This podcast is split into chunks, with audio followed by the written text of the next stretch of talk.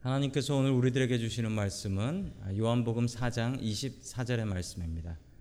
요한복음 4장 24절의 말씀입니다. 하나님은 영이시니 예배하는 자가 영과 진리로 예배할지니라. 아멘. 자, 우리 옆에 계신 분들과 인사 나누겠습니다. 반갑습니다. 반갑습니다. 인사하시죠? 네, 반갑습니다. 자, 오늘 하나님의 말씀은 요한복음 4장 24절의 말씀입니다.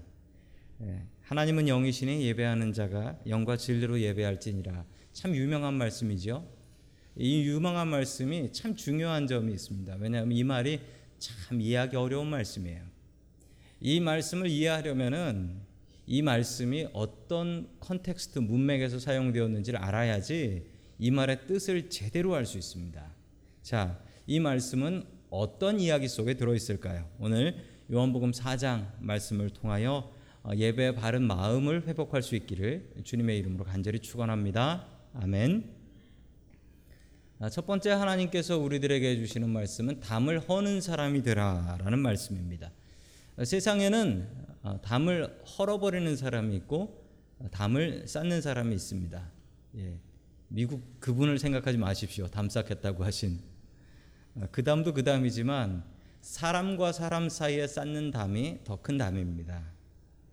자, 우리 요한복음 4장 1절의 말씀 같이 봅니다. 시작. 요한보다 예수께서 더 많은 제자로 삼고 세례를 주신다는 소문이 바리새파 사람들의 귀에 들어간 것을 예수께서 하셨다. 아멘. 그 요한복음 4장의 이야기입니다. 배경은 이렇습니다. 세례 요한 이후에 예수님이 더 많은 사람들을 제자로 삼고 있었다라는 소문이 누구에게 바리새 사람들에게 바리새파 사람들이 귀에 들어갔다라는 것입니다. 이 얘기가 무슨 얘기냐면요. 세례 요한이라는 사람들한테 많은 제자가 있었습니다. 세례 요한에 많은 제자가 있었고 세례를 주고 그의 그룹이 많이 늘어나는 것에 바리새파 사람들 이 사람들은 예루살렘에 있었던 당시의 종교 지도자들이었습니다. 이 사람들이 경계심을 갖게 된 거죠. 야 지금 자꾸 세례 요한의 그룹이 커지고 있는데 저 교파가 자꾸 커지는 게 우리에게 큰 위협이 된다 라고 생각하고 있었던 것이죠.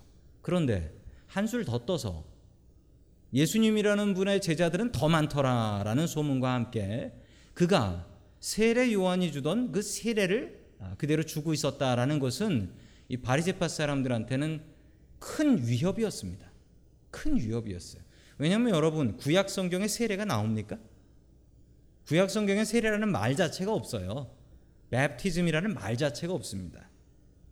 새로 시작된 것이 아니 저 종교 집단이 도대체 무엇을 하고 있는 것이냐? 저것들 사이비 이단들은 아니냐라고 근심하고 걱정하고 있었던 것이죠. 예루살렘에 있었던 바리새파 사람들이. 자, 계속해서 하나님의 말씀 봅니다. 4절입니다. 시작. 그렇게 하려면 사마리아를 거쳐 가실 수밖에 없었다. 아멘.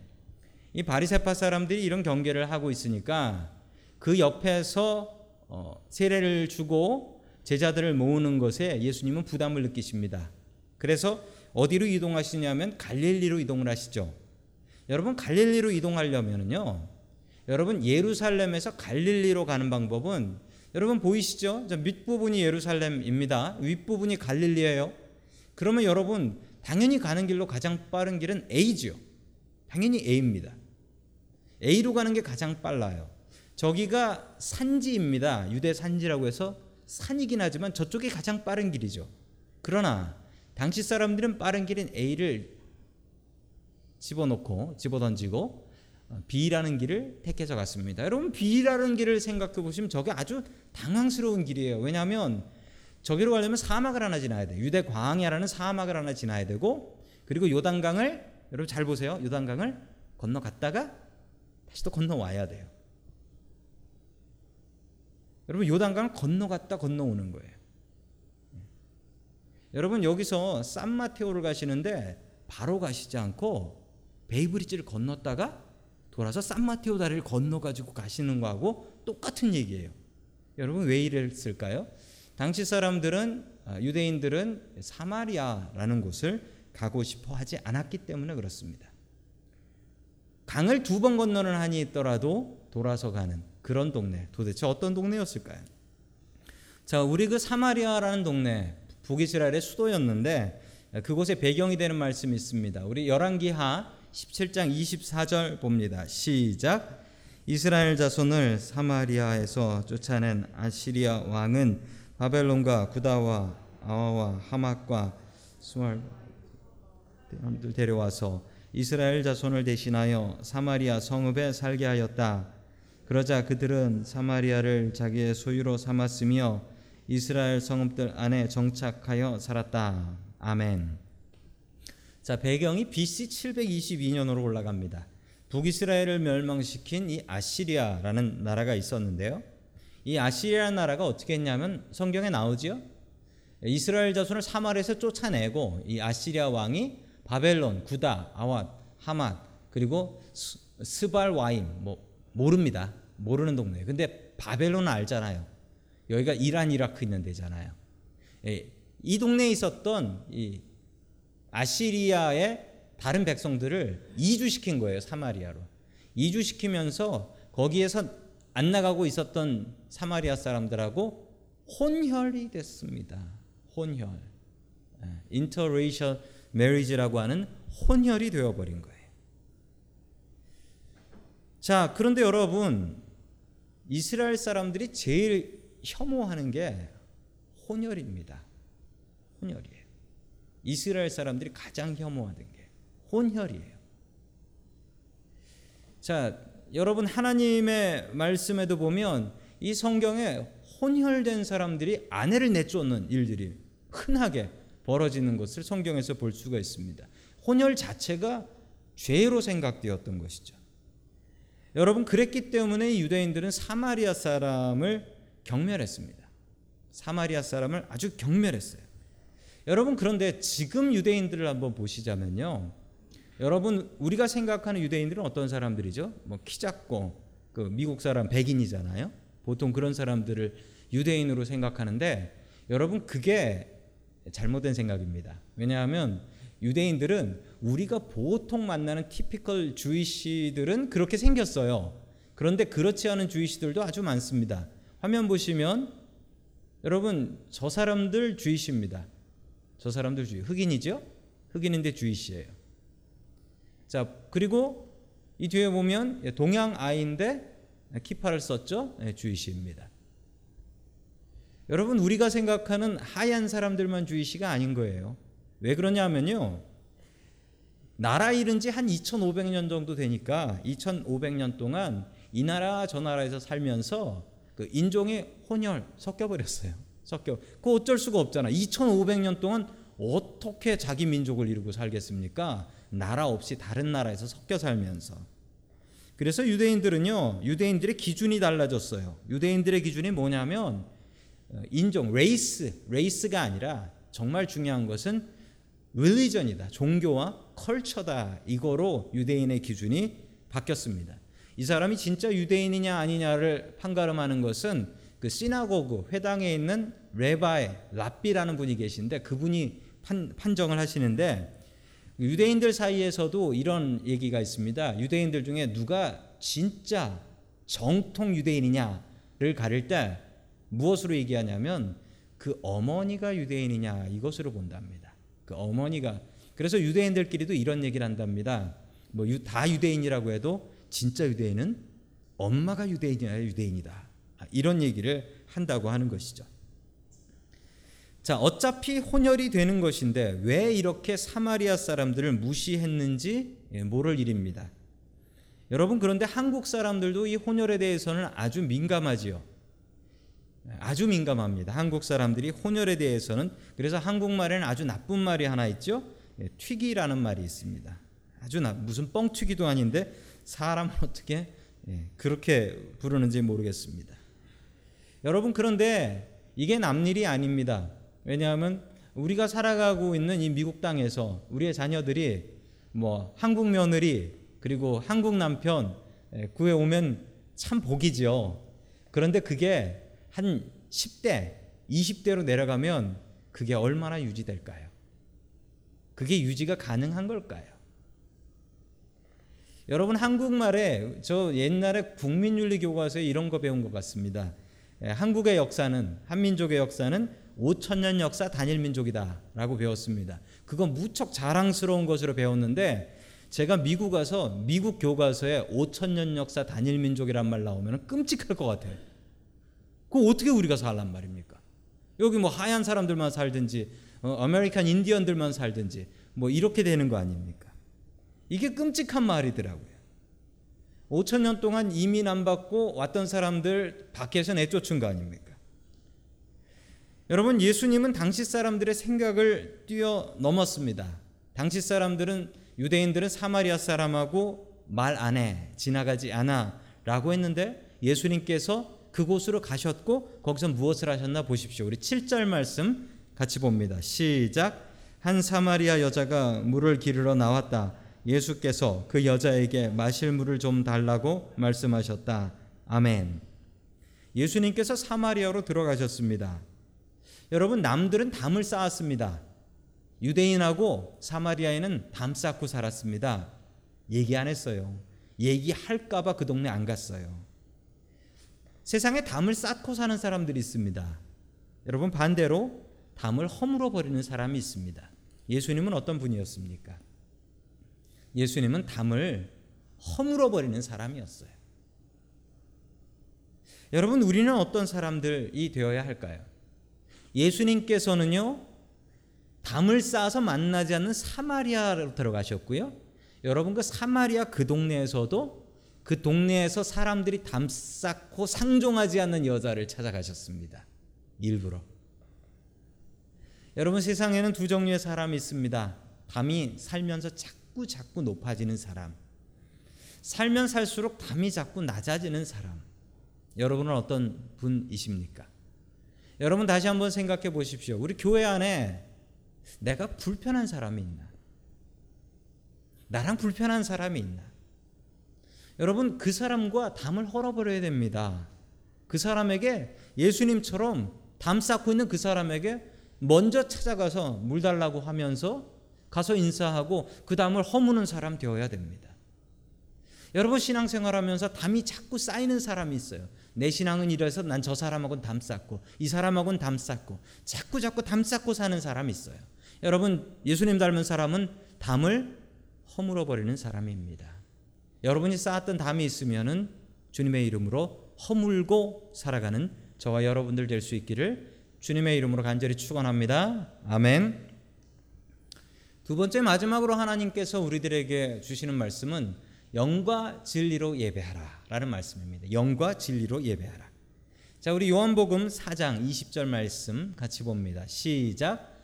우리 조상은 이 산에서 예배를 드렸는데 선생님네 사람들은 예배 드려야 할 곳이 예루살렘에 있다고 합니다. 아멘. 이 이야기가 있기 전에 예수님께서 이 여자분과 여자분과 그 남편 얘기를 합니다.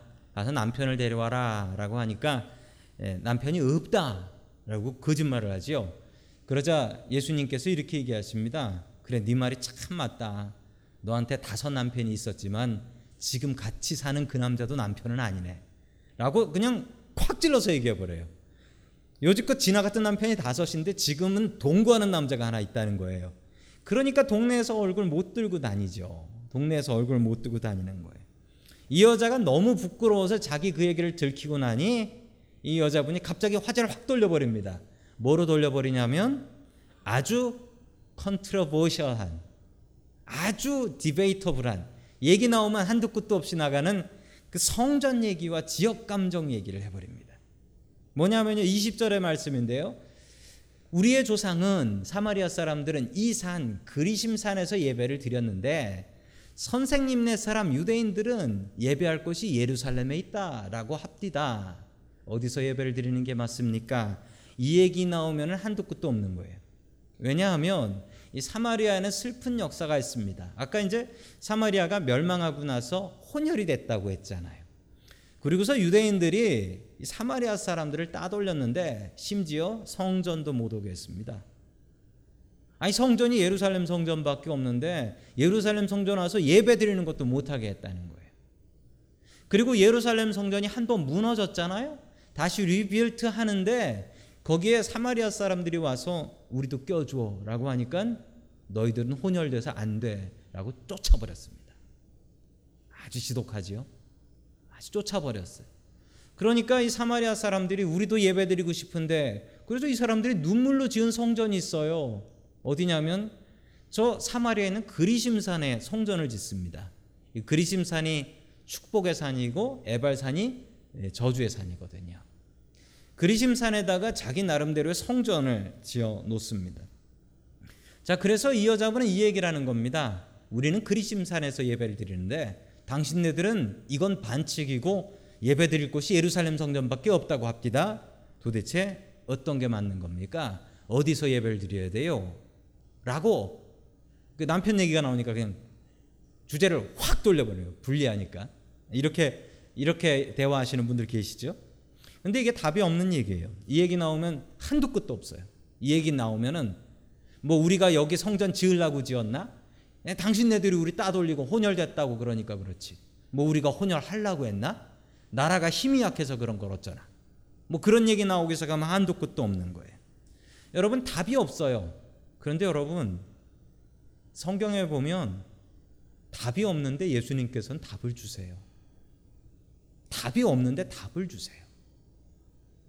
예수님께 함정 빠뜨리려고 답 없는 문제를 가지고 나와요. 사두개인들이 나와서 그랬죠. 칠형제가 있었는데 첫째 아들이 죽어서 형수가 둘째로 가고 셋째로 가고 넷째로 가고 다섯째로 가고 일곱째까지 가면 하늘나라 가면 누구 아내입니까? 답 없잖아요. 사람이 그걸 어떻게 답을 해요? 서, 가이사에게 성, 가이사에게 세금을 바치는 게 옳습니까? 틀립니까? 이거 옳다라고 해도 그렇고 틀렸다라고 그렇고 다 잡혀가는 거거든요. 여러분 이렇게 답 없는 문제에 예수님께서는 정답을 주십니다. 여러분 기가 막혀요. 예수님의 답은 기가 막혀요. 여러분 오늘 예배 오셔서 하나님의 말씀을 들으시는 이유는 여러분 우리의 인생과 우리의 삶과 우리의 인생과 우리의 가정에 답 없는 문제들이 있어요. 답이 없어요. 아무리 생각해봐도 답이 없어요. 여러분 그 답 어떻게 찾으셔야 되냐면 여러분 그 답을 예수님께서 기가 막히게 주실 수 있습니다. 그 답이 성경에 있습니다. 여러분 성경을 통하여 주님의 말씀을 통하여 답 없는 문제에 답 찾아갈 수 있기를 주님의 이름으로 간절히 축원합니다. 아멘. 자, 그 답을 예수님께서 이렇게 주세요. 자, 우리 24절의 말씀 같이 봅니다. 시작.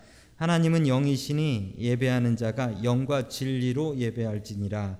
아멘. 우리가 어렸을 때부터 정말 많이 들은 말씀이에요. 하나님은 영이시니 예배하는 자가 옛날에 신령과 진리로 예배할지니라 라고 했습니다.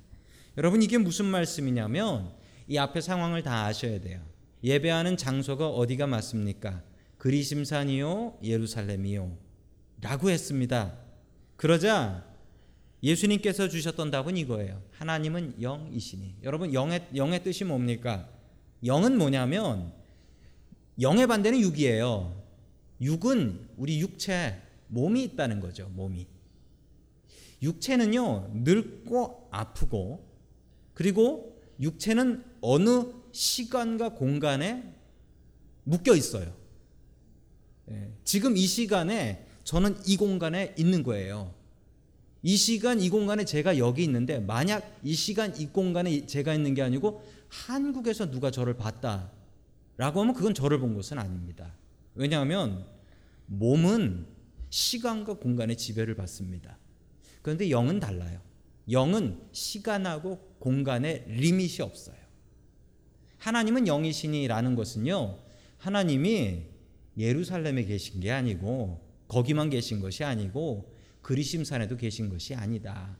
어디에나 다 계시. 하나님은 영이시다. 즉 장소가 중요한 게 아니라는 거예요.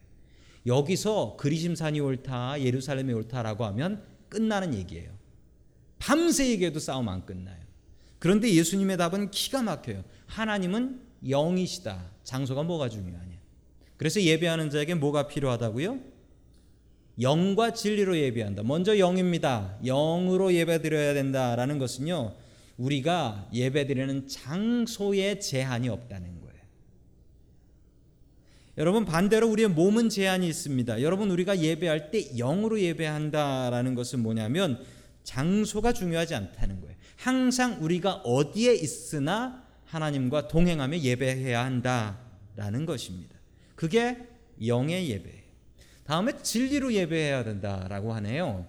영어로 보면 in spirit and in truth라고 나옵니다. 진리로 예배한다라는 것은요. 진심으로 예배한다라는 것입니다. 왜냐하면 당시에 진리로 예배하지 않는 사람들이 있었거든요. 그냥 때가 되면 예루살렘 성전에 올라가서 제물 드리면 그것이 예배다라고 생각했던 사람들이 있었거든요. 여러분 그러나 그 예배는 틀렸다라는 것입니다. 여러분 우리의 몸이 이 자리에 나와 있는 게 예배입니까? 여러분 몸은 물론 나와 있어야 됩니다. 내 몸이 골프장에 가 있는데 마음이 예배당에 나와 있는 이것은 예배일까요? 여러분 그건 예배라고 할 수가 없지요. 여러분 우리의 몸과 마음이 이 자리에 있어야 됩니다. 여러분 몸은 여기 있지만 마음은 지금 사경을 헤매시는 분들이 계시다면 빨리 그 마음을 가지고 오십시오. 우리의 예배가 진리의 예배가 되려면 여러분 진심의 예배가 되려면 몸만 이 자리에 나와 있는 게 아니라 우리의 마음도 이 자리에 나와 있어야 됩니다. 영의 예배라고 해서 내가 어디 가나 예배다라고 해서 이 자리의 예배를 사모하지 않으시면 안 됩니다. 여러분 우리가 드리는 예배는 영과 진리로 드리는 예배가 되어야 합니다. 하나님께 영과 진리로 예배드리는 저와 여러분들이 될 수 있기를 주님의 이름으로 간절히 축원합니다. 아멘.